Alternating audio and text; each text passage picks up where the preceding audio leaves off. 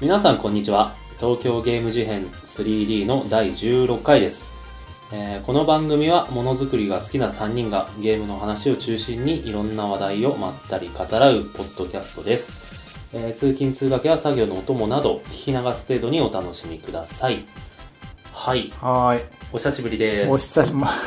毎度のことながら。はいちょっと、ちょっと、前回が3ヶ月ぶりぐらいだったから、 そうだっちけょちょっと1ヶ月ぐらい縮まりま徐し々たに。縮まってんよ、これが。ー2ヶ月、1まヶあ月。変わんないけどね、2ヶ月、3ヶ月。あじゃあ、ちょっと最近の話を。はい。亜生さんどうですかえーっとね、先週かななんか、あの、東京ゲームショおウをやっそうだ。ぱやってて、で、それに行ってきましたっていう話をちょっとしたいんだけど、うんいいよなんか、去年かな一昨年かなジミーとノーダイと3人で行った記憶があるんけそどうだね。いつだったっけな去年去年かでまあ俺なんか今年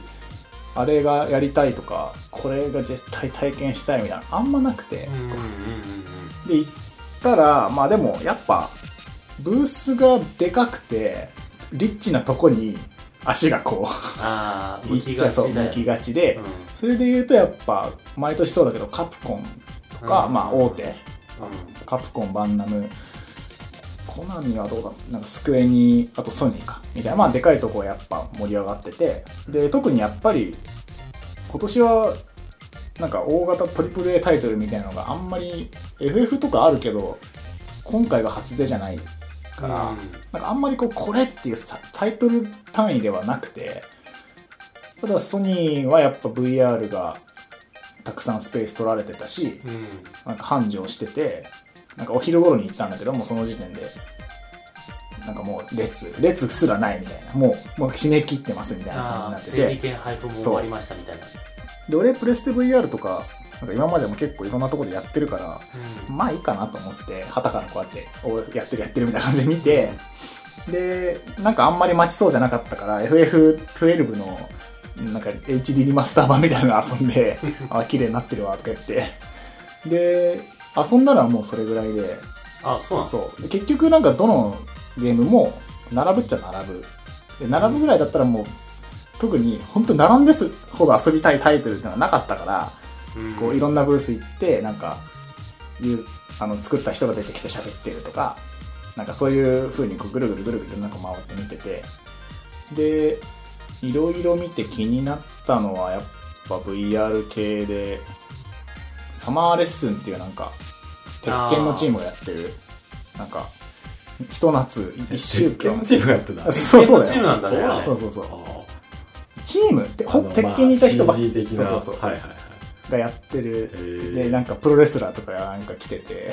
なぜかそのあ体験でそう、はいはいあのステージにこう出てきてプロレスラー、はいはいはいその人に体験してもらったりとかしてでサマーレッスンはなんかプレステ VR のコンテンツだと、うんなんだろあれいいねうちょっと攻め攻めてるっていうのかなキャッチーというかうんどんな内容をえーっとね簡単に言うと。もう女の子と会話するやついやなんかあれ女子高生の女の子の家庭教師みたいな感じで自分があ、そういう設定なんそだ。うその女の子の部屋とかに行って、へえでその子と こうコミュニケーションを取るみあたいそうななんだ感じのゲすーげえなムで7日なんかセブンデイズパックみたいなのが なんか最初はリリースされるらしいなんかんな感じなんだ。ななんとかちゃんセブンデイズパック3000円みたいなうん。多分そのその発表で言ってたんだけどその夏のその家庭教師みたいなパックの他に、うんなんか外でアクティビティとか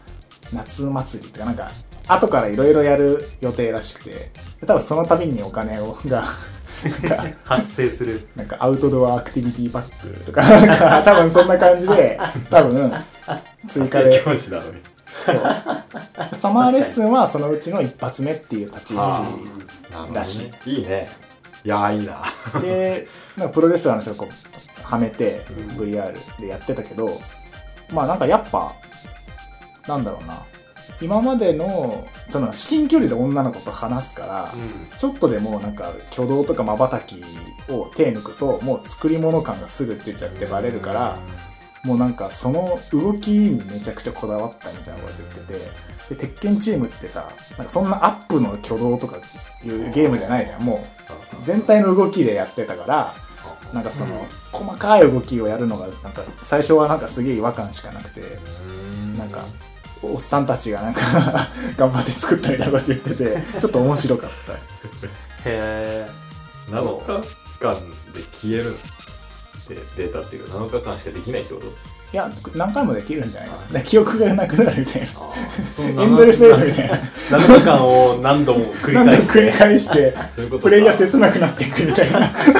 つらいなでもなんかそのまあやっぱゲームはゲームだから、あの UI とかこその空中に浮いている UI とか、うんなんかいろいろこだわってるところあるみたいで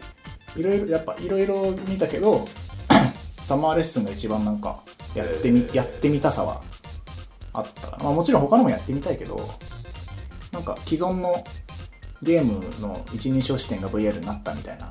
感じだから、サマーレッスンだけなんかすげえドキドキしそうだなと思ってちょっとちょっと期待してるうなずくとはいみたいなやつあそうそうなんか「はい」の方を向い首横に振るといいえとかなんかそういう感じらしい、まあ、そんな感じですなるほどですねゲームショーはいいいっすねじゃあ次ジミーさんどうんうですか最近ええ車買ったんでしょー、くる車買ったすごい激安車を車買ったんすか激安車を買いまし激安じゃんたうんえでもジムニーって人気ある車で、うんなんかね走ったジミーがジムニーに乗ってるのそうそうそうなんかね走ったからラッキーだったね走らない可能性走がらない可能性があ ったいやでもそのなんかもう考え方としてはその車だけどレンタカーって1回1万円とかかかるんですようんだからもうその元取れればいいやと思ってなんとなく安いやつ買ってでももう元は取ったなっていう回数的に乗った回数的に車でさなんか元を取るみたいな考え方なんの朝食バイキングみたいなで車検も切れちゃうんですよ10月車検っていうのがないと行動に出ちゃうんだけどうんそれでちょうどその昨日車検投資に行って自分で通したらちょっとマフラーに穴が開いててそうそうちょっとマフラーに穴が開いてそうそてれでそのそれがあるとあの車中泊とかした人結構死んでんですよマフラーに穴が開いてる状態で空気が上がってきちゃって一酸化炭素とかが、であの危ないとでそこは直してくださいでまあ自分でも直せるやつなんで、んあのパテみたいなので穴を塞いででまだ直してないんだけどちょっと直そうかなと思ってであの確かにねあの昨日とか信号待ちとかで車すんごい眠くなるんだよね危うんいやねいやいやいや確かにえ危ないでしょそれいやなんか走ってる時は大丈夫なのなんか信号待ちでくなるなっていうのが判明してあ怖すぎガスかと思ってそんな感じですかねいやあと XBOX を買ったんですよそっちの話をしようと思っててあ XBOX そうあの360っていう360の方そうだから PS3 みたいなことこなのんタイでミングで買った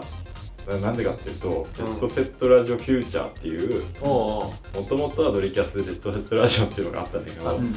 その続編がさ初代 XBOX しか出なかったんですようんうんでもちろんそれやったことなくてやりてえなと思って、で Amazon 見てたら XBOX360 が5000円だったね安っそうもう安っ中中古だけどマジかそれをそうそのもう1個前だから安くてであのジェットセットラジオフューチャーに関しては500円だったんで 1本ゲーム買うのにねそういいやと思って買ってあともう一個エースコンバットもやりたかったんですようん X コンバットの6は XBOX の360しか出てないうんうんうんそういうのがあって買ってうんやった5000円で買えるんだそうそうそそれいいなジェットセットラジオ俺もやりてえなうでもなんかもうひどいねなんか XBOX ライブだのマイクロソフトアカウントだっていうのはそうなんだ本当にひどいもう X そのなんかアップデートをしないと初代のソフトが遊べなかったんだけどうんそれでこう一回アップデートするじゃんうんうんそしたらなんかできませんみたいな表示が出て初代なのであれっつってできるってネットに書いてあるんだよなと思って調べても全く出てこないでなんかそのアカウントを作ってさらになんかアップデート2回ぐらいしたらなんかできるようになっうてでんもその説明ないしその結果的に自分のメールアドでマイクロソフトアカウントを昔使っ作っちゃったから XBOX から多分自分のアカウントが作れなかったんだけどそんな出てこないわけよなんかもうヘルプが出ないんだそう今現在対応してませんみたいなしか出なくてもうわけわかんないじゃんだからその Windows ってそういうのがすごい昔からあってあーマイクロソフト系はそういうのがあるそうそうちゃんと説明してくれないんだそうわけわかんないみたいななんかなるほどなでそこは本当にひどかったけど今はできてるんで意外に楽しいジェットセットラジオは楽しい楽しい楽しいです 俺ジェットセットラジオにいや超昔続編が出てたって知らなかったんだけど俺もフューチャーっていうのがね初代 XBOX で出てえるー、ちょっと調べてみようやりてえそれ以上ですそれなんか遊んだ感想とかはないのなんかねジェットセットラジオがあるじゃないですかうんあれのちょっとなんか操作性を良くしたみたいうんじゃあ 同じような感じだなあほもうそうそうほぼ同じもう同じそうなんか昔のゲームを思い出すねなんか昔のゲームって別にそんな今なんかさ続編出るの2年後とかだしう全然違うゲームになってることが多いじゃないですん、かうんなんかあ昔はこうそうだそんな変わったりしてねえんだなと思って2とかってなるとうんまあ確かにそうそうあーそういう感じだっただからなおさらよかったジェットセットラジオフューチャー調べてみよなるほどうで5500円で遊べるってことそうなんですよそれちょっとありだなちょっとありだなそれこれそさうそうそうそそれはあり俺最近あのポケモン GO プラス買ったんだけどさ、うん4800円ポうケそモうン GO プラスと XBOX300 まで同じ値段なのポケモン GO プラス買うお金でジェットセットラジオフューチャー遊べるはい遊べる何よりソフトが安いね XBOX360 はいはいそっかじゃあ XBOX1 ではできないんだジェットセットラジオえっとねフィーチャーはフューチャーは初代だからワンあの1個前にしかどっちも対応してない、はい、そうなんだんななるほどね調べてみようるほど以上ですありがとうございます、野じゃあ田さんははい、えー、農大です。えっとね、ちょっとあの、前回 IT 活用の話の時にも、ちょっと、もうちょちらっと話題に出たんだけど、うんカービィカフェの東京あー店がオープンしたあんで、ー行きたいやつだ行ってきたんですよ。えオープンの日にそうあーおー開店当日にガチ勢です行ったんですようん。はいはいで、前日にね、あの、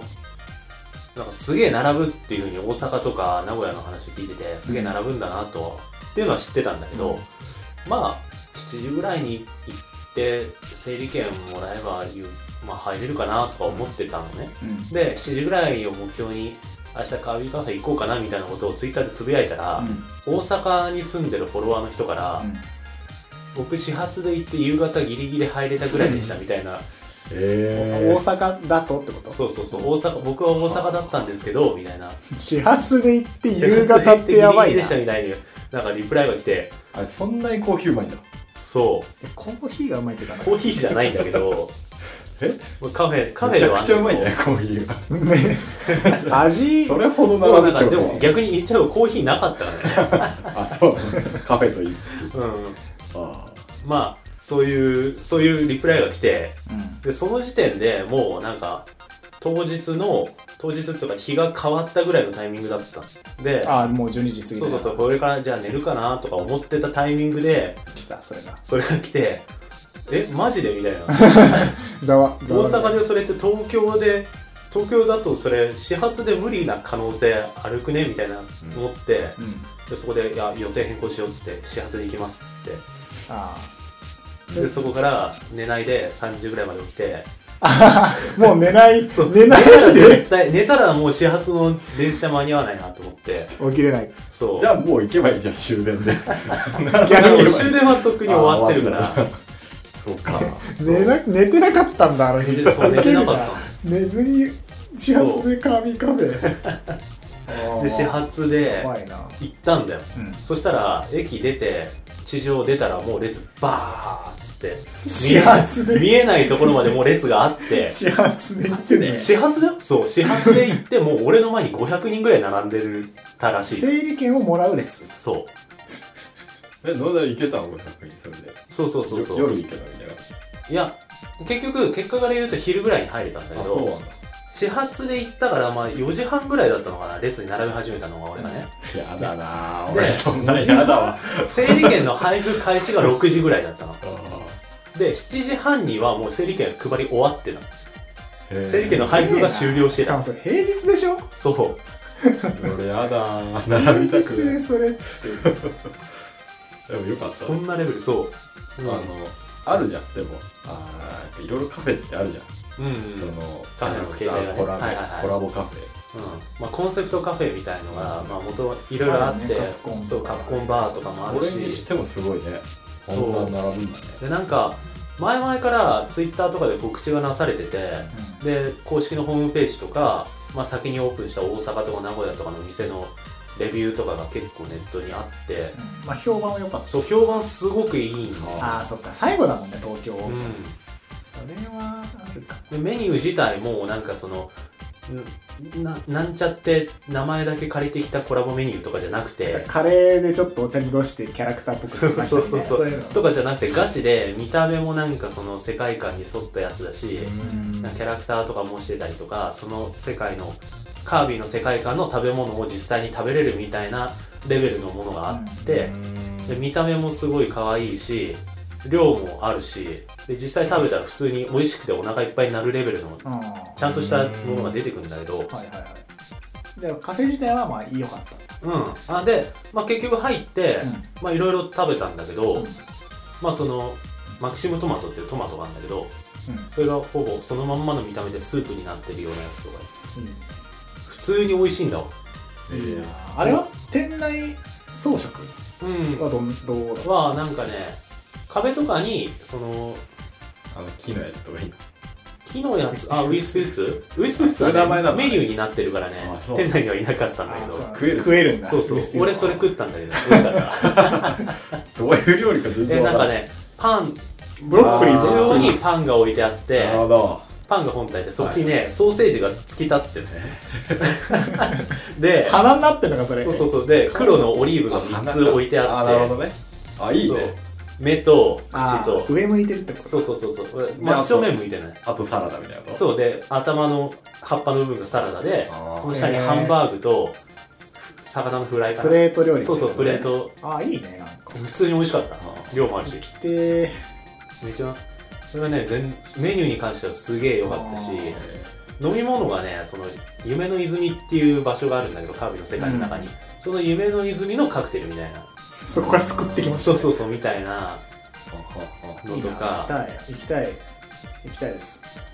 でもう何よりその俺が500人並び始めた時もそうなんだけど少なくともここに並んでる500人はカービィが好きなんだなみたいなああ エ モいこの感じやべえと思っていやわかんない転売やるかもしんない転何を転売するんだっていうグッズをあグッズねマグカップ欲しいなでもファンイベントってそういうことだよねそうなんかカービィっていうコンテンツにこれだけ人が集まるうんんだっていうねその感じがそれはいいよねすげえちょっとね並びながらちょっと感動してた俺は行ってみようちょっと諸事情で平日時間空くから来月あ平日攻めてみようかなあいいじゃんそうおすすめです、うん行きたい閉まるまでに絶対満足度はすごい高いです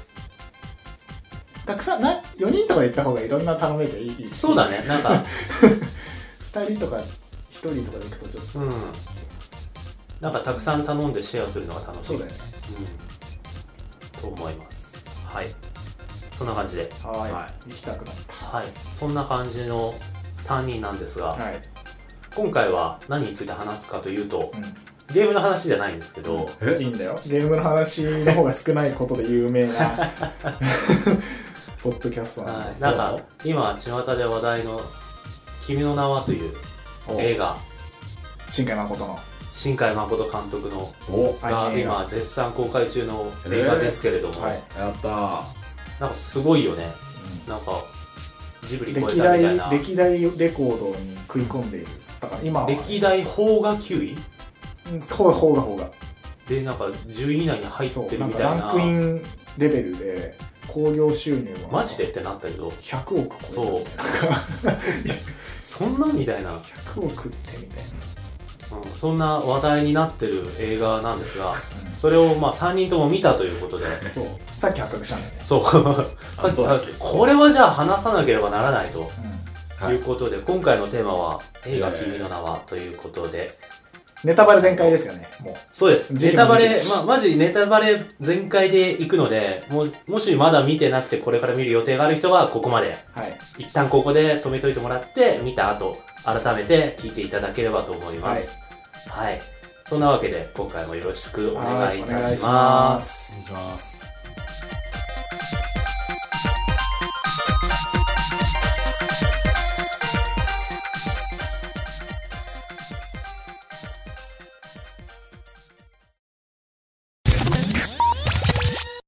はい。というわけで、はいはといいうわけで、君の名はなんですけど、うん見ましたね、3人とも。見た見ました。何回見たまあ一え回ジミーは1回一回だね俺はね2回見てる俺も2回、マジちなみに2回目は俺脳内と一緒に 一行って緒に見てる。二回目二人とも二回目ってことそうそうそうそう。おかしいな君の名は君の名まはあもう君の名はについてまあちょろっと軽く説明しておくと、うんまあ、新海誠監督っていう有名なのは秒速5センチメートルとかうん「えー琴の葉の庭」とかうん劇場公開されたのだと「星を追う子供とかうん劇場公開もしてる長編アニメーションサッカー作家の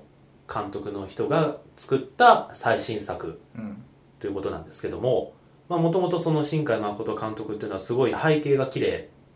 っていうのそうだよがねうんもう背景が綺そう麗背景が綺麗で有名な新海誠みたいな、ああの背景が綺麗な人でしょ そうそうそうそんな感じだよねそんな感じで今もともと有名な人だったんですけど、それがじゃあ今回新作を公開しますってことで公開されたら今こんな爆発も的うな大人ヒ気ッとトも大ヒットだよね正直だって俺らもともと新海誠監督自身は知ってたけどうんこんなにヒットすると思ってないかやった思ってなかった正直うん毎回なんか癖があるという正直うかんうん大ヒットはし大ヒットって感じじゃないでしょそう刺さるとは思人うには刺さるし、うん背景めちゃめちゃ綺麗だけどなんかそんなジブリとかそういうレベルでそうだよヒッねトするような今まではそういうのじゃなかった、うんなんかそう公だよね開する時もまだ「シン・ゴジラ」「シン・ゴジラ」だったからそうだねそうそうそう直前に「シン・ゴジラ」が公開されてて、映画の話題っつったら今「シン・ゴジラ」でしょみたいなそそうだよそうなんか公開感も最初そんな多くなかったようねそうそうそうそうそうなんか俺だって最初「君の名は」見ようと思って、うん当日に池袋の映画館行ったら今日の分はもうーんう売り切れましたみたいな、うんレイトショーまで含めて全部売り切れましたみたいな感じでしかもその池袋で一つしかうん一つの映画館でしかやってなかったうんうんで新宿まで行ってようやく見れたみたいな感じなんだけど、別日にうんそんな感じだったからあなんか割と小規模っていうかうんなのかなと思ってたらいやいやみねたいな、大ヒットうんどどうだったよ最高まず最初にちょっと3人の そのはいはいなんか総評として、まあ、ジミーは最高最高です 最高で亜生は、君の名は最高うん、亜君は最高最生高は好俺はねあの好きき 好きななるほあどの、とてもすぐ、とてもいい映画うんうんうんうんだとは思わないというか、あとに、俺の好みではありあ、うんすげえ好きだし、うん俺は面白いと思ったんだけど、はいはいはいなんかこう、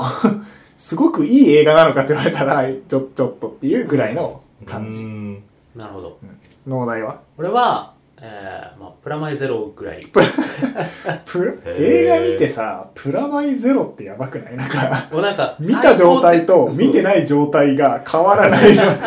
あ なんか最高って感じでもないしあーでもなんかえー、みたいな感じでもないあなるねスタンスとしてはアスやのに近いのかもしれないけどまあ好きって断もう言えるほど好きでもなかったかもしれないみたいなな感るほじ、ど。う三者三様。ん、かな、なんですけど、ではあジミーさんどどこが最高でしたえー、っとねまあなんだろうねあの あんまり考えてなかったけどねなんかえーっとまず俺もうこれは最高の映画だっていうのは分かってたかうん見る前からら見る。前からそれはなんで感じるの逆 に。いやあのー、あるじゃないそうこれどう見てもこれクソ映画だろみたいなあそうなのんか雰囲気のもある中でなんでそう最初そのこれすげえ試写会行った人がすげえみたいなのをツイートしててうんはいはいはいははあと思ってそうなんだ今回は面白いんだと思って PV を見たら超つまんなそう、ああ PV の段そ階うでそうそうあのえっ、と秒速はすごい好きでいうんうんでなんかその後星を追う子供うんとかはもう途中でみんなやめてるしうん星を子供はねやばいそうなんか途中ほんとすぐみんなやめ てであ,、うんあとなんだっけ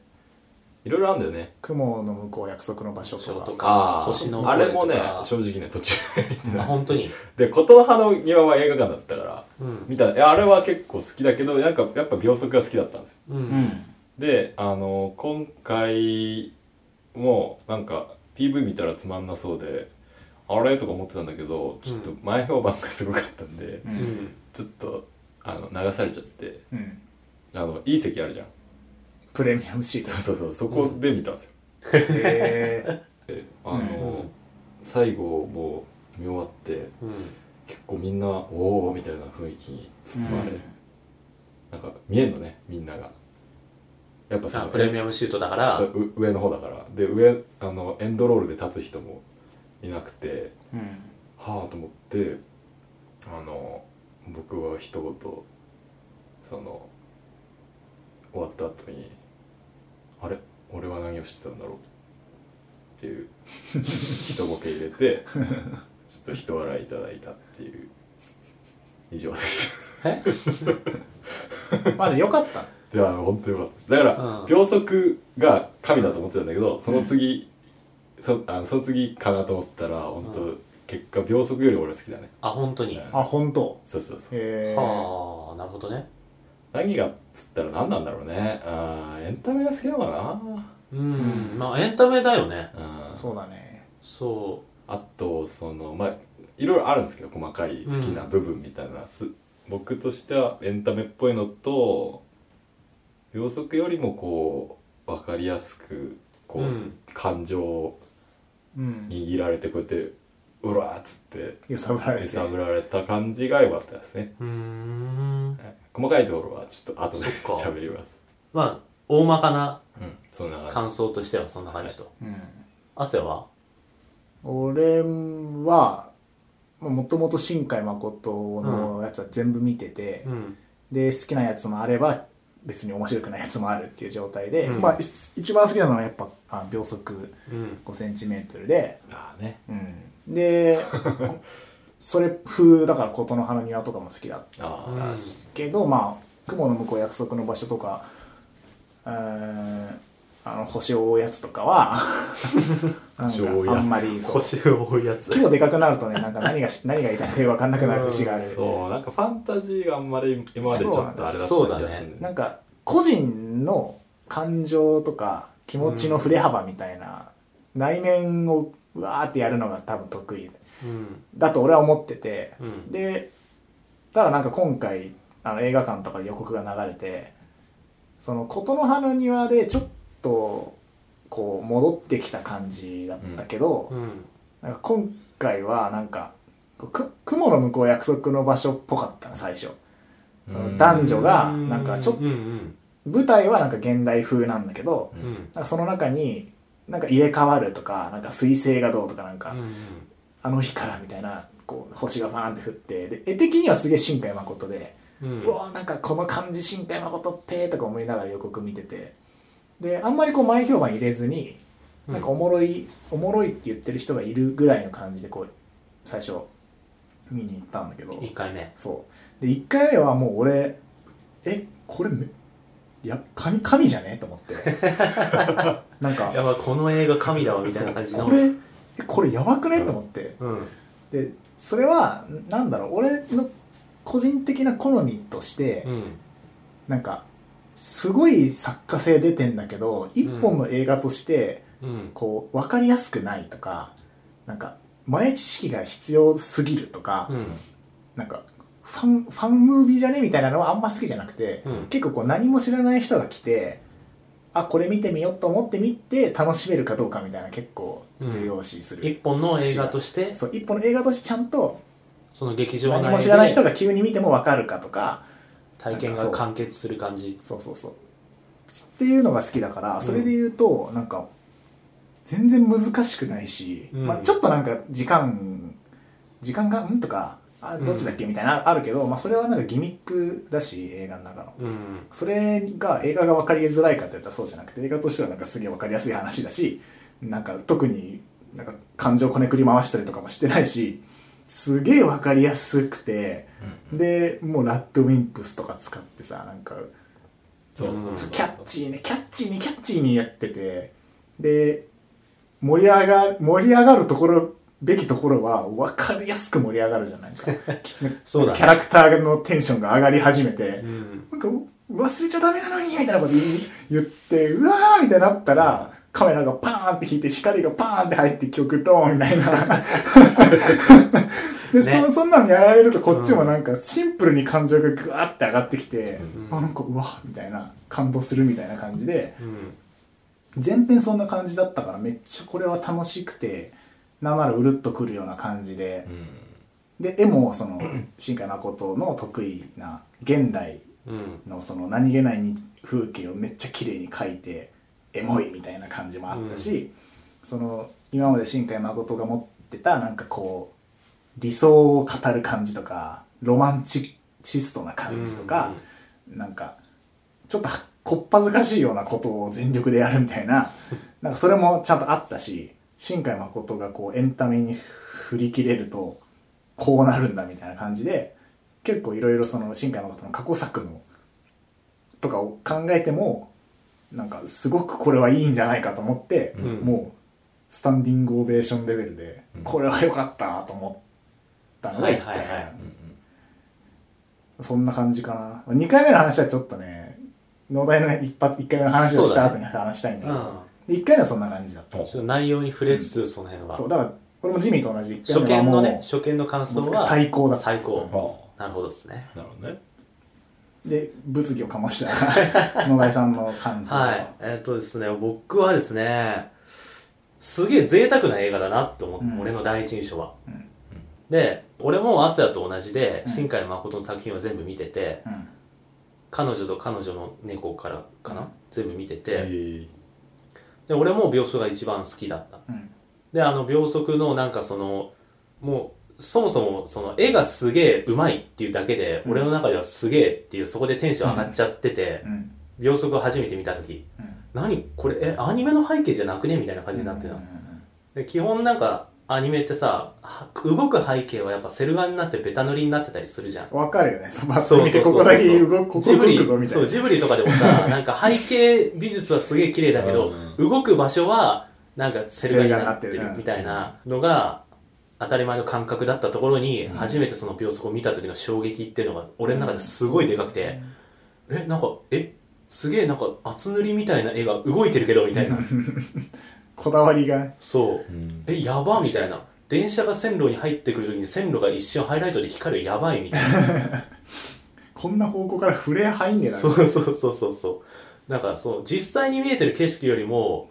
綺麗に描くんだよね新海誠って、うん嘘をうまく使うよねそうそうそうそうんう現実よりも綺麗な絵をアニメの背景として描いてしかもそれが動くみたいなのが、俺の中ですごい新海誠すげえみたいになってたところだったんだけど、今回その「君の名は」話が分かりやすいってのはもちろんあるんだけど、うん分かりやすいからこそテンポがめちゃめちゃ速くてうん。結構展開が目まぐるしくてうんテンポが速いからこのカットの切り替わりが早いんだよねうんだからその背景と心理的ななんかそのキャラクターの心情みたいのを余韻を残して背景見せるみたいな感じじゃなくて結構パッパッパッパッってカットが切り替わっちゃってうん背景をじっくり見れなかったうんんですよ、うんまあ、背景見たかったんだようんじっくり、うんそうだから気が付いたら話進んでるし場面変わってるしで展開早いから俺なんかその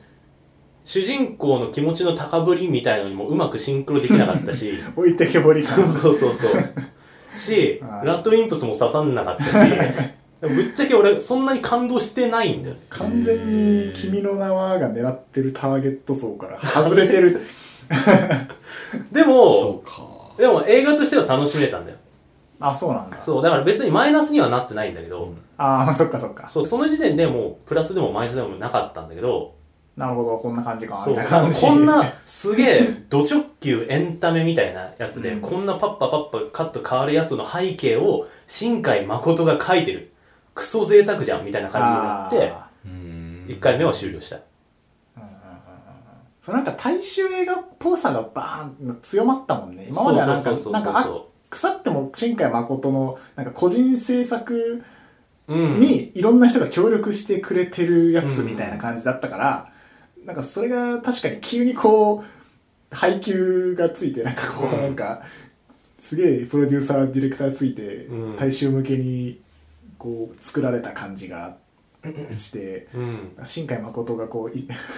なんかね確かに贅沢な感じはあったかもしれないもうなんか今まで一要は素になってそう新海誠がメインで作ってて新海誠の作品ってだったのが今回はその新海誠をがまあ一スタッフというかそう監督であり、はい、美術監督であり、うん、作ってるのはもちろん新海誠なんだけど、うん新海誠をなんか主役じゃなくてこう一要素にこうそうだねワンマン感がなくなってそるうそうワンマンじゃないい感じがして、うん、それはある新海誠を使ったエンタメ映画みたいな感じで、確かに超贅沢だなって思ったうんそれは1回目、 1回目なるほどで俺と亜生はその互いに見た後にもう一人映画好きな後輩がいてうんその後輩交えて一回ちょっと居酒屋集まってそうすげどえうだったよっていう話をし たわえーお酒を見た見たよねみんなっつってどうだったみたいな話をして、そのそいつも、えっと、新海誠は全部見てて、うん、あでなんかその後輩はなんか俺と小野田の間みたいな「いやいいんだけど」みたいな「いでもむしろ下だったでしょ、やでも褒め完全にクソっと」みたいな感じじゃなかっあたーなんか「いやいいんだけど」みたいなでも新海誠ってここうなのかなみたいななんかちょっとこう疑問うん、みたいな感じのスタンスだった、で俺はすげえ褒めてたから「いやちょっと語りましょうや」っつそっうて絶賛の汗やプラマイゼロの俺ちょっと否定的な後輩みたいな感じで3人集まって話してたそうでそこでなんでいいいいと思ったのかとか、なんかいやだって今までの作品ってこうだったじゃんとかあ、うんそういう話をしてでなんかその後輩の言い分的にはなんかそのやっぱし秒速5センチメートルとかその過去のやつはとなんか全然こうベクトルが違うから、うんうんなんか全然違うものを見せられた気がしてそうじゃねえだろみたいな感じになってるけどでその飲み会でわーわー話してで俺はなんかそのちょっと否定的な後輩の話を聞いてなんかそこで話題になってたのはいやあまりにもあのそれおかしくねっていうポイントが多すぎるみたいな話をしてて、ねうんツッコミどころが多いみたいなそう話でをしてるねそうかなと俺思ったんだけど、まあ、結構もうすげえさ冷静に見てる人はみんな言ってることなんだけど、そもそもその大事件が起こって災害で彗星落ちてバーンってなってるのに、うんうんそれを忘れてるってありえなくないっていうのが一つそう完全にた滝忘れてる君って滝君があーはいその彗星落ちた事件っていうのを完全に記憶から消してるあああラーメン屋の親父さんにさだってあそこは3年前にみたいな言われてもピンときてなかったレベルで忘れてるあなんでだねで、うん一緒に行ってたあのバイト先の先輩とかは、うん糸巻ってああの糸巻だよみたいな感じでそこでそその人たちはもう分かってたから、うんうんそのなんか忘れてるのってもうなんか物語を進めるために滝くんの記憶力がバカになされてるんじゃないかっていううんそういうのとかあとそのなんか途中でさ電話をかけようとしたら繋がらないとかうんうんあったけどそれなんか起きてる時にメモれるんだったらお互いの住所とか書いて電話番号も書いて会えるじゃんみたいな話とかあと三葉が東京に来た時にまずお前家に行けよっていう なんかなんかそういう家の場所分かってんだからみたいなそう物語をこうえエモいなんか演出のためにキャラが動いてる感じがするっていう話はそこで聞いて確かにそうかもなって俺は思ったなんかうんそれでなんか絶賛ムードだったんだけど俺はなんか確かにおかしいの結構あるなと思ってもう一回見たくなっうた、んうんでその、うんその飲み会の結論としては「うん君の名は」はシンデレラだったんだっていうことになったんだよねうん、多分この話っていうのが最初のセリフがその三葉から始まり、うんでなんなら多分描かれてる時間もなんか三葉の方が長い感じもあるからこれまあ、はあそののメイ話ンはの事件がミスハサイドのそあれだからねうこの話の主人公は三葉で滝くんはもう王子様だから舞台装 置でそうそう彗星と同じなんだよって話をしたら 舞あーなるほど。滝台く装ん置滝くん側にその主人公としての人格は備わってなくて三葉がそのシンデレラストーリーを完遂するための舞台装置みたいなことになってて、もうなんか完全にさあの赤い紐残してくるのとかガラスの靴だしさうん、うんでそれがなんか最後山の上で見つけたみたいな感じになるその三葉視点でいくと東京の東京に行きたいら生まれ変わったらイケメンがいいみたいなそう憧れがすげえある中で、そういう不思議な体験をしてで最後にその憧れの王子様となんか山のてっぺんでちょっと気持ちが通じ合ってで忘れちゃったけど最後出会えるみたいな三葉視点でいくと最高の話やみたいな、三葉はそこまでバカ感はないうんっていう話をしてまあ確 かに三葉はなんか実際にその今の暮らしに不満を抱いてるしうんうんその東京に憧れるみたいのもあるんだけど、うん滝くんサイドには井戸町の方に行く理由はないんだよねうん三葉がいるそぐらうい別になんかその都会の暮らしに辟易してるとかそういうのもないしうん滝くんサイドは別に苦悩してないうん何も苦悩しなかっそう何も困ってないだ滝くんでも会いたかったんじゃないだからそれは結果でしょその入れ替わりが起こった結果でうんそれより前からあー三葉はもうこんな村嫌だみたいなの言ってたしあーあーなるほどねそうっていう話をしてなんかねあのそうそうそれはもう舞台装置だ滝くんがもうバカなのは、うんそれはもう舞台装置だからだっつっそうてなんで彗星が日本に来るのみたいな話してるよもういや来るんだそもうんそう来たんだもんみたいな滝くんはそういう子なんだもんそ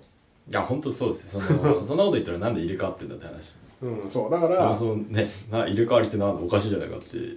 うのと一緒ってことね、そうそうそうそだから気になると言い始めるともういろんなのが気になってくるうよ、ん彗星がなんだか割れて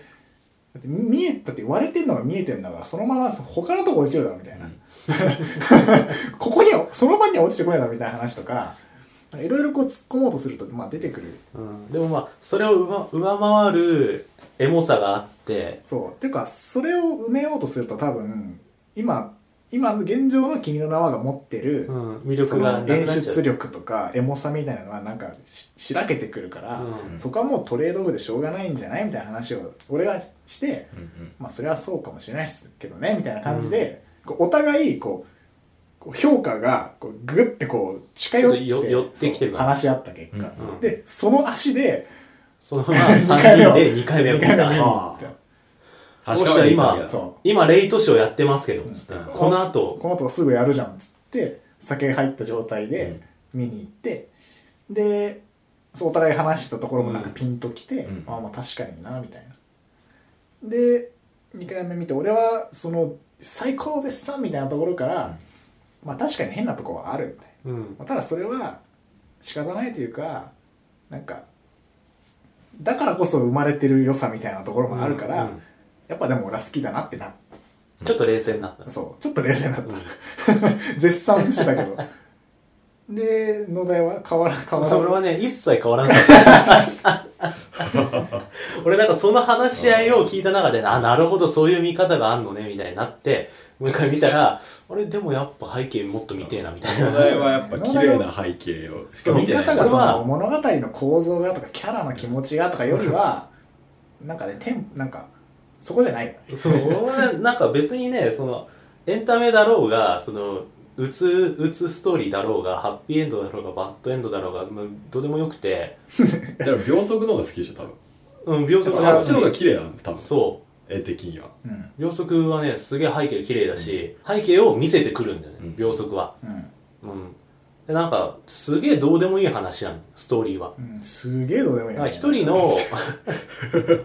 男の人がなんか昔なんか好きだった女の子とことを思い出して、まあ、結局その人とは何もありませんでしたってだけの話だから、うんすげえどうでもいいのよでもだからどうでもいい話だからこそ演出の方に全振りできて綺麗な絵と綺麗な曲とエモさっていうかその情緒みたいなのをバーンって出してこれるわけそれが好きなのうんだからエンタメでテンポ速いとその背景楽しみたい欲みたいなのが満たされないままどんどんどんどん次のカットいっちゃうからもっと背景見たいってなるその不満は別に語り合ったところで何も変わら ないっていうそうそうそう。まあ、た、は、滝くんが舞台掃除だったとして、三葉がおひ、なん か主人公だったとしても、背景の映す、スクリーンに映されてる時間は変わんない変わかんないら、っていうもっと背景見たかったなってなって、うんそう。でもプラスにもマイナスにもなんなかった。そんな感じなんです2回目、うん。なるほどねで、最初見た時さ、あの、オープニングがあって面食らったんだよね、あああれなんか珍しいよ俺。ねそう。うんまあ、ドラなんゴかンボールのアニメとかあるらしいねアニメ映画が普通どうなのか知らないけど、なんか昔見たポケモンとかはオープニングあったけどさ、たでもなんか、新海誠の長編映画ってそういうのじゃなかったテから。ンションがねそ。そうんなテンションじゃないもんねそう、もともとそんなエンタメじゃなかったし、なんか構造もそうだけどなんかやっぱテンションというか、うんやり方が今までと全然ベクトル違う方向に向かっててそ,、れで戸惑ってる人は絶対多いそう、だから最初のオープニングがバーンって出てきて、え、新海誠の映画にオープニングあんのみたいな感じでオ最初ちーょっプニンと。グみたいなそうそうそうそうこれから物語始まりますよみたいなそうそう。今まではなんか導入なんて特になくて、なんかそのままシームレスにスーッとなんか、あー語りとかなんかポエムっぽいよくわかんない語りみたいのと、あなんかピアノのなんか静ダかなラーンみたいそなのうそうが入ってのからでスーみたいな感じでななんんかか本カ編メに入ラがってスたのーっがて動いて明朝体のタイトルがそうそうそうふわーって出てそのままなんか入っていくみたいなみたいのがだったのがなんか今回ラッドウィンプスのなんかすげえなんかテンポのいい曲でジャジャジャジャンっつってうん始まるじゃない そうだねなんかこれテレビアニメかなみたいなしかも本編に出てくる方だからねそうそうそうそうそうそううんで秒速の3部はもう PV じゃん完全にうん、山崎まさよしのそうだうね、んただあれはもう別に本編に出てこないカットを考えてただ PV をさ、うんをまあ、エンディングみたいなやつやってたんだけど今回完全オープニングだったんでま確あかに、はいおオープニングしかないシーンもあった気がするあそうだっけ、うん多分うんまあ全部ではないけどそれなんだけどさオープニングのね最後のジャジャジャジャンで終わった時の背景がね後ろグラデーションだったんだよねうん街並みとかじゃなくてさうんあれ新海誠なの に背景書かねえのみたいなまあじゃあタイトルを出したかったそうそうそうなんかそこであれなんかいいつもと違えぞみたいな感じになって、違うよねまあ、なんかちゃんと商業意識し、そうそうそうなんかが商すげ業え出てる商業作品だった、うん、うん今回のはそうだねなんか俺はなんかその農大の言ってるのも分かって、うんなんかいやびょ新海誠ってそそこじゃなくなんかもうこうじゃねみたいな、うんその背景もっとこう今までのあれがあるじゃんあれを見せてくれよみたいなのはうんめっちゃ分かるんだけど、うんなんか毎回同じことしてほしくないなっていうのはあってああ秒速は秒速でもうああいうやつとして一個すげえ出来上がってて、うんでなんか新海誠って毎回ちょっと変えてくるというか試してる感じはあるそうだねなんか雲の向特にこうなん約か束の場所もなんか SF 入ってたけどなんかふわっとしててで秒速はなんかすげえ評価されて、うんで「星を子供でなんか完全 SF ファンタジーみたいにやったけどなんかもうやばく てでまたちょっとこう男女があってちょっとラブストーリーっぽいのをやって、 SF なかったよね琴の葉はね、毎回こう試していろいろもやってるのがあるからそれで言うとなんか新海誠による大衆向けの商業エンタメ作品みたいなのが出てきたのがまずなんか嬉しい、うんそれあこういうの見れたとかこういうの作れるんだみたいなうんのはなんかすげえ可能性をこの先の可能性を感じてすげえよかった、うんまあ、集大成感あるよねだからそのそうそうだねなんだ星の声と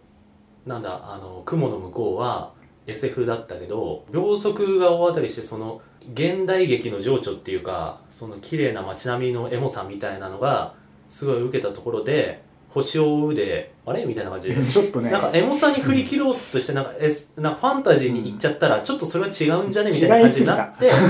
そう違いすぎたあれはで一回琴の葉に戻ってきてあやっぱこの感じじゃねみたいな感じになってうんうんでそのバランスがいい塩梅に取れてエンタメに振り切ったみたいな感じ、そうだねまあもうだって積み上げてきた感じがある自然と都会みたいな舞台2つあって、そうそうそうそうで今回はもう完全に分かりやすく男女のラブストーリーみたいになってるけど、でもなんかそう今までのなんだろう構造作品の感じを考えるといい感じに積み上がってきてうんかつ同じことしてないしなんか新海誠作品のこう一連の流れの中ではすげえ妥当というかいい感じはする、行き着いたなみたいな感じのまところだよね、あ、結局内面書いたりなんか SF 書いたりラブストーリー書いたりなんかいろいろしてでそれがこう商業作品としてこうバンって一個になった感じがうんなんかだからいろんなシーンでこれなんかちょっと変な見方かもしれないけどいろんなシーンで過去作のいろんなシーンを彷あそう彿だとねさせて、で今まではこう書いてたのに今回はこうするんだみたいなのが結構多かったというかうん大体いつもそ男男と女が出てきて思いが一瞬なんかつながりかけるんだけどすれ違ったりいろいろあってダメでしたっていうのがもう今までの全部そうだった けど。今回もなんか最後なんかま最た後そう最後の最後でテンションがうグまッたとこれ落ちてそうなんのかなみたいななんかす涙が流れてるみたいなうん毎朝みたいな なんかうわこの感じかと思ってそしたらなんかこうラッとかが流れてさでうわなんか会えるのか会えないのかみたいな感じで電車でこうはってお互い見つけてうんブワーって離れてって間に電車がバーンって入って、うん電車で分かたれたーと思って、 で遅くやーとか思いながらでもなんかこう探し回ったらこうバッて遭遇してでなんかえお互い遠慮してこうすれ違っていくじゃん、うんうんこのパターンまたかーとか思った ら今回まはあ男の方が勇気振り絞って「うんなんかあの」みたいなこと言うみたいな新海のことを成長したなって 新海のことの中で何かが起こったなんかまあもちろん商業作品としてはあそこでこう男女がこうねうんヒロインと主人公がこうハハッッピーエンドになった方が絶対いいし、今までだったら絶対そんなことしてないなんか振り返らずに終わるところをうわ今回は結ばれるんだみたいな勝手に感 動してたなんかそうそうそうそうそういうシーンであとまあそれ以外でもなんか各描写こう彗星がファーンってこううん空飛んでて、そのなんか描き方とかフレアの入り方とかなんかそういうのがなんかぽいぽいなーとか彗星がさ最初に落ちてくるオープニングの前のモノローグうんあの雲の上水星してみたいなそうそうそう雲を割って落ちてくるとかでなんかこう雲を割って落ちてくる時のわ水星の後ろにできてるその尾の部分うん水蒸気の雲みたいのがスーって残るところに右側半分だけ影が入ってるみたいの がその細けえ秒速で秒速の2章のコスモナウトのところで打ち上がってくロケットああのロケットの尾を引いてる煙から半分だけ影出てるのだけ流ど用さというかそうそうそう濃さが出てあるそれと同じだなっつってああなるほどそこもあれなんそうだ雲の向こうの白い塔の右半分だけ影かかってたりするんだけどさあああ新海誠だって思ってそういうのあるんだそうそうそうそう細かいところでなんかぽさが出てるのはあってそういうのも込みかもななんか好きなのはうん、はだから、その、新海誠の今までの作品を経てとか、新海誠っていう人物そのものみたいのにもうスポットを当てつつ見るとそういう見方ができるみたいなのがあって、その映画の中だけじゃなくてちょっとメタ的な視点を含めて見た時のあすげえみたいな感動もああるあるうんまあ結果めっちゃヒットしてるからやっぱ、うんその国こう広くいろんな人が楽しめるうん映画としてもう大成功してるから、うもんう何の誰もなんかディスる必要ないというかなんだろうな、ういんやだってこれヒットしてんだみたいななんかおもろなんか明らかに面白くないやつがヒットしたらやべえなって思うけど、うんなんか全然おもろいしそうだよね楽しい映画だから面白くないわけじゃないんだよねそう細かいところをつつこうつつきたくなる気持ちも分かるしつつくべきところはつつくべきだと思うんだけど、まあそれは差し置いてもうなんんかねう、ん面白いしいいすげえ映画だなって思うんあとなんかちょっと突っ込みどころがあるからこそいろんな人がいろんなこと言うのがやっぱおもろいうあなんかなんか日本のアニメ業界が変わったとかさなんかなんかポスト宮崎駿とか言ってるけどこうじゃねみたいななんかいろんな人がいろんなこと言っててなんかそれを追うのも楽しいし細田守とかねそうそうあそうそう、んそのあたりがね なんかいろいろ言われてますけど東さんとかがなんかポストモダンそうの人た ちがあの辺の人がいろいろ言ったりとかしてるのを見るのも楽しいうんまた本当に気になるとか気になるけどねなんかメメモがさわーって消えてくとかある じゃん携帯のなんで消えるんかマジで謎っていうねそうあの携帯のメモのデータが消えることに特に説明はないそあそうなんだう、ん、いやなんか全然気うにだならっないけてどね男そうだからの滝君の方からすれば、何のおかしさもないただのデータじゃんなんか滝君が入れ替わってる時にこうただ打ったメモなのにうんなうんんか糸巻きについてえって滝君がなった瞬間にそのデータがドロロロロって消えてくってうんん意味が分かんないなんでそのタイミングでなんでそんな風に消えるのみたいなうんいやそれじそれ以外の意味が分かんないよあゃれじゃじゃそれはかなりスピリチュアル的なことだと思うんだよね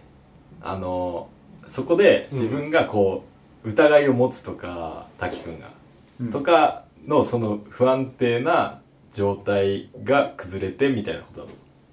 うあそ れはすだそうそうからそだのからそれこそラッドウィンプスの歌詞に一生に一回のワープをここで使うよっていう歌詞があるんですよううんん、あるね、まあ、別全然関係ない曲だけどいねやでもややばいじゃんそれうんわやたわだそれはあの例えば中高生とか俺もだけど分かるのよ一生で一回ワープ使えそうみたいなわかります 使えそうまあでもなんか、なんか、いじめの言ってることはわかるし、実際、超好きあのシーンはそういうことなんだと思うんだよ。そう実際実際演出としてあそこでああなるとうわええみたいなそうそうそうそうそうふうに思っちゃうんだ実だし、際なんかあれは、きっかけは、その滝くんがあれみたいな、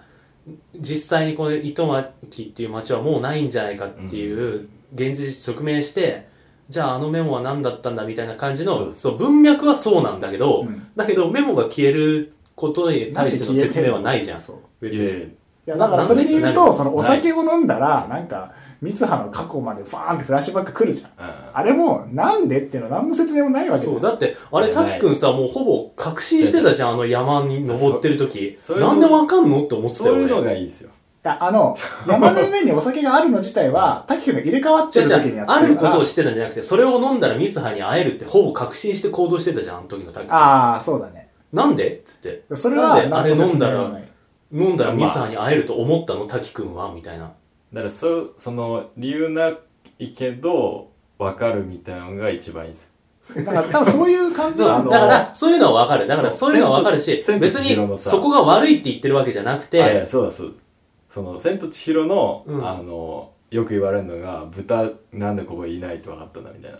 なうんうんそれとかなり似てると思うあれもね結局誰も分かってないんだけどまあまあなんか分かった俺んだろうみたいはあなそこが結構好きなのようんなんかその理由ないけどなんか分かるでしょみたいなぐらいまの、あだ俺はなんだろうねねでもあのそのお酒を飲んだらもしかしたらって思うかもなっていうのはうん俺はちょっなんとかあそこはそんなに違和感はなレいベル俺がはまあというかスピリチュアル的なあの滝くんの世界、滝くんの時代にはもうあの口上酒ぐらいしかミスアとのつながりがなかった。そうでそのお酒の説明っていうのは滝くんがめっちゃばあちゃんから聞いてたしああ半身お前の半半身身だからを置いていかなきゃいけないみたいなもしかしたらなんかあのおそうなったし酒でなんかなるかもみたいな感じで一旦って考えるとまあそんな違和感はないんだけど、あの飲んで こうだから滑ってさずっこでそこからなんかファーンとかやってなんか記憶がこんこうそんな水葉のあーお母さんの話とかまで頭に流れ込んでくるじゃんなんかまあエモいんだけど確かになんそそうれがなぜかってい見うてる側として説明がないはじゃん最高にエモいしああの感情は揺さぶられる展開だし実際そうなん揺さぶられるんだけど、うんえなんでみたいな冷静になっちゃうと疑問になる部分ではあるよねっていう話ただそれに始めるとそうじゃあなんで入れ替わってんのってところからもう始 まっちゃうかそうらツッコミが止まんないからそこはもうしょうがないものでもそれ別が映に画、俺らはそこをなんか説明してほしいわけじゃないんだよ。う、うんん、いもうそういうそれもんだはとも思ううそれでいいの。やでも多分ほとんどの人は気になってすらいないと思そう、多分、もうなんかその全体の流れとか、エモさの波みたいのうに、んもうなんか押し流されて、そんなところ気になんない。だからなんか本当に俺思うんだけどまあ普通にうまいしまあうまいんだけど、うんそんなに新しいことしてなくないっていうような行列が見せるお店みたいな行列ができるお店みたいなうんうん感じなんかマンなんかシャリシャリの氷の上にマンゴーめっちゃうまいの乗ってるかき氷店になんか500人ぐらい並ぶみたいななんかいやそれ冷静に考えたらだってねみたいなんだけど、まあ、全体としてなんかやっぱいいみたいなううんん。そういうのはあっていいし、でも実際いい映画だと思うしね。いい映画だよ。だからとても楽しいエンタメだったけどうん。何も残んない見終わった 後にそれだけは言いたいそう、あの、驚くほどに何も秒速残とんないか雲の向こうとか見終わった後しばらくなんか残って、で、秒速見た後新宿の街を見る目が変わったわね。うん、そうなんかそういうのがねある映画はあるじゃんうん。なんかテーマがあってうわやっぱり人を信じるっていいなとか諦めちゃダメだなみたいななんかそういう気持ちになるものは多くあるけど、ディズニーとかそうじゃんもうん。う「君の名は」に関してはねただエモかったなっていうああ、なんかいい体験したって言なってんかよ終わりいいかいい話だったな、うん泣けたなっていう以外にそうだね残んないんだまあけど、広く作るとそうなるただまあそういうのもあっていいよねっていう、うんあなんかこれに関してはあんまり意見そん聞いてる人としても意見そんなに割れないんじゃないかなって俺思うんだけどうん、大体そんな感じなんだ大よ体そんみな感じだよねみんなって感じめっちゃ絶賛する人うと、ん、うんなんかまあいいいいんだけどツッコミどころはあるよねみたいな 人大体そんな感じだと思、もうマジ許せねえみたいな人は多分いないんじゃないうか、うんみたいなこんなのけどヒットしてるなんてありえない日本は終わりだみたいなこと言ってる人はそんないない気がすいる、ないんじゃないかなと思うんだね、だってやばいもんなんか黄昏時になった男女がこうお互い見えてない状態で手探りでやってであーあーってなったらなんか夕日になって黄昏時になってお互いが見えるみたいな、何 それあそのんなマはずジマジックペン落としたところは俺うわってなったよね多分俺あそこが感情ピークかもしれないあそこ良かったねあそこよかったもうなんか互いに書いとこうぜっつってお前も書けよ書けよっつってあのペン渡して、分かったっつってスッて書き始めたところでピキエルでねパッてこう視点が変わっうわてーマジってッいうクボトンと落ちるみたいなうわーみたいななんかあの直前のさやっと会えたうん主人公とヒロインがこうちょっと喧嘩風な会話をして、で笑って笑い終わってさてみたいなあの流れもなんか王道で俺結構好うきだった、んうんうんやっと会えたら大体ああなるっていう やっと会えた時のやっと会えた時反応大体最初ちょっとプチ喧嘩、チワ喧嘩みたいなのししてて人笑い起こっしててふーって収まってさてみたいな感じにな る、あるあるまあ、あとめっちゃ転んでさゴロゴロゴロうんあでこう手パッて開いたら名前じゃなくて「好きだ」って書いてあってうわー名で前ラッドウィンクスの「スパークル」って曲がバーンってかかってでうわーってなるけどいやお前そこ名前書けよ書でもいいパッて開いた時に名前じゃなくて「好きだ」って書いてあった方があのシーンはうわーってなるからそれでいいってそうそういそううそうそうもう全部そ全部うそうそうその瞬間にうわーってなるかどうかで構築されてるのあの映画そうそうそうそうでそこ振り切るとヒットするっていうででなかなかひああいうの描ける人いないうんだろうななんか手開いたら好きだとかさ、いやそれはちょっとこっぱずかしくないみたい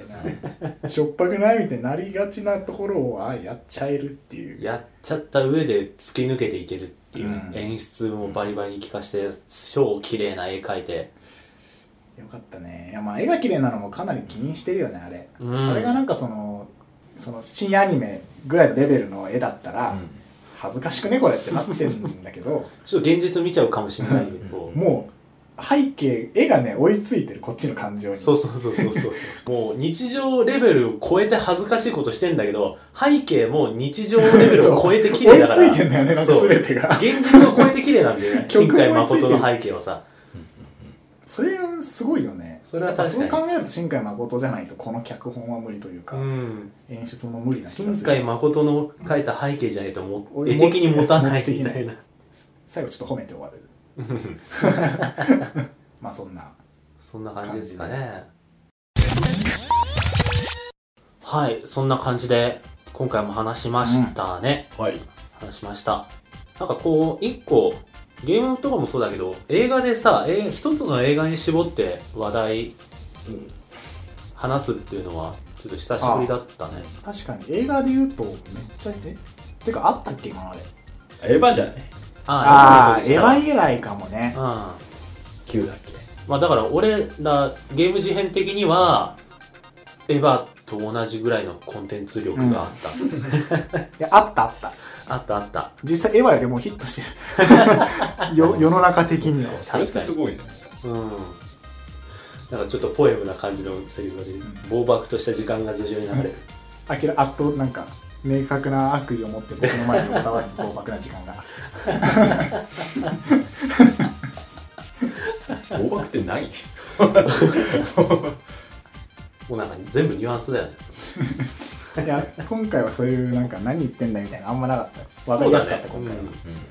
あんまポエムなかったもんでもまた見たいななんか暴漠とした時間が 明白な悪意を持って目の前に横たわる系の映画また見たいそれなんか短編とかでやってほしいなはいそんな感じですかね。じゃあ、締めていきます。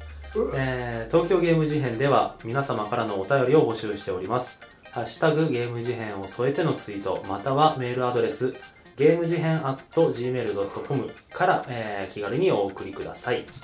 えーまた iTune でのレビューも随時募集しております。番組の感想やご意見、質問など、どしどし、えーお待ちしております。はいということで、はい、よろしくお願いします。お願いしお願いしまますはい、というわけで、じゃあ今回、この辺で、ねまた数ヶ月後にお会いしましょうん。数ヶ月空くのは確定なの。う 確定言っとこそうだね。またじゃあ数うヶ月それぐらいをイジ。メージしておいてもらえればもしそれより早くできたらうん。うん。なんかおってなるしそうだね。もう遅くなったらまあすまんってことでうん。言ってないけど今回はスカイプじゃないですねそうだね。あ確かにそう そういえばそうだったわ。今回はスカイプじゃそうなだい、冒頭に言おうと思ってたけど、すっかり忘れてた。今回は久しぶりに対面収録でうん3人集まって収録してました。ではスカイプよりやっぱ話してて楽しい感じ話しやすいね。うん。スカイプね聞こえないからねよくねそもう適当に合図打つしかないからもう。うもうなんか、声聞こえなくなったら、あれ、こいつ寝てんのかなみたいな感じで。まあ俺寝たことあ るじゃん一回一回寝てたマ寝ジでてた喋んなくなったジミーさん寝てたうんあるあるまあじゃあそんな感じで久しぶりのはい対面収録楽しかったですはいはいありがとうございますじゃあまたじゃあ皆様次の配信でお会いしましょうさようならさよならさよなら。さよならだっけ